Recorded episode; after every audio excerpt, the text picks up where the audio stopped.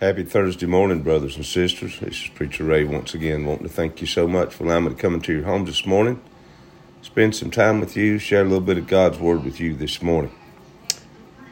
Rebecca's journey to meet Isaac is an inspiring lesson in devotion to the unseen. Although she had never seen Isaac, Rebecca willingly separated from her family.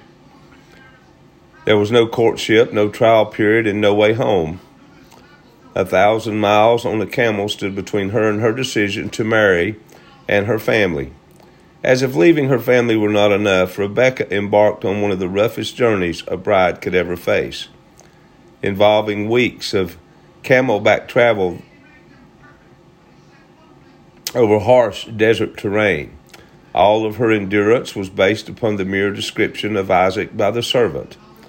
No wonder Isaac's heart was filled with love for this bride when he saw the camels approaching in Genesis chapter 24, verse 63.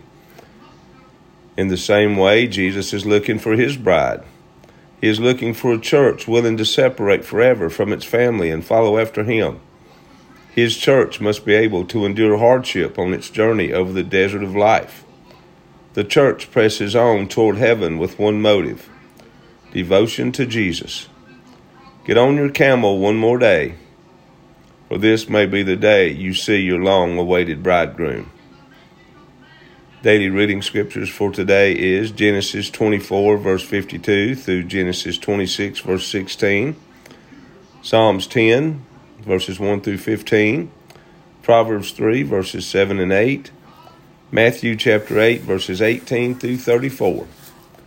Once again, thank you for joining in with me this morning. God bless. Jesus loves you. I love you. Thank you.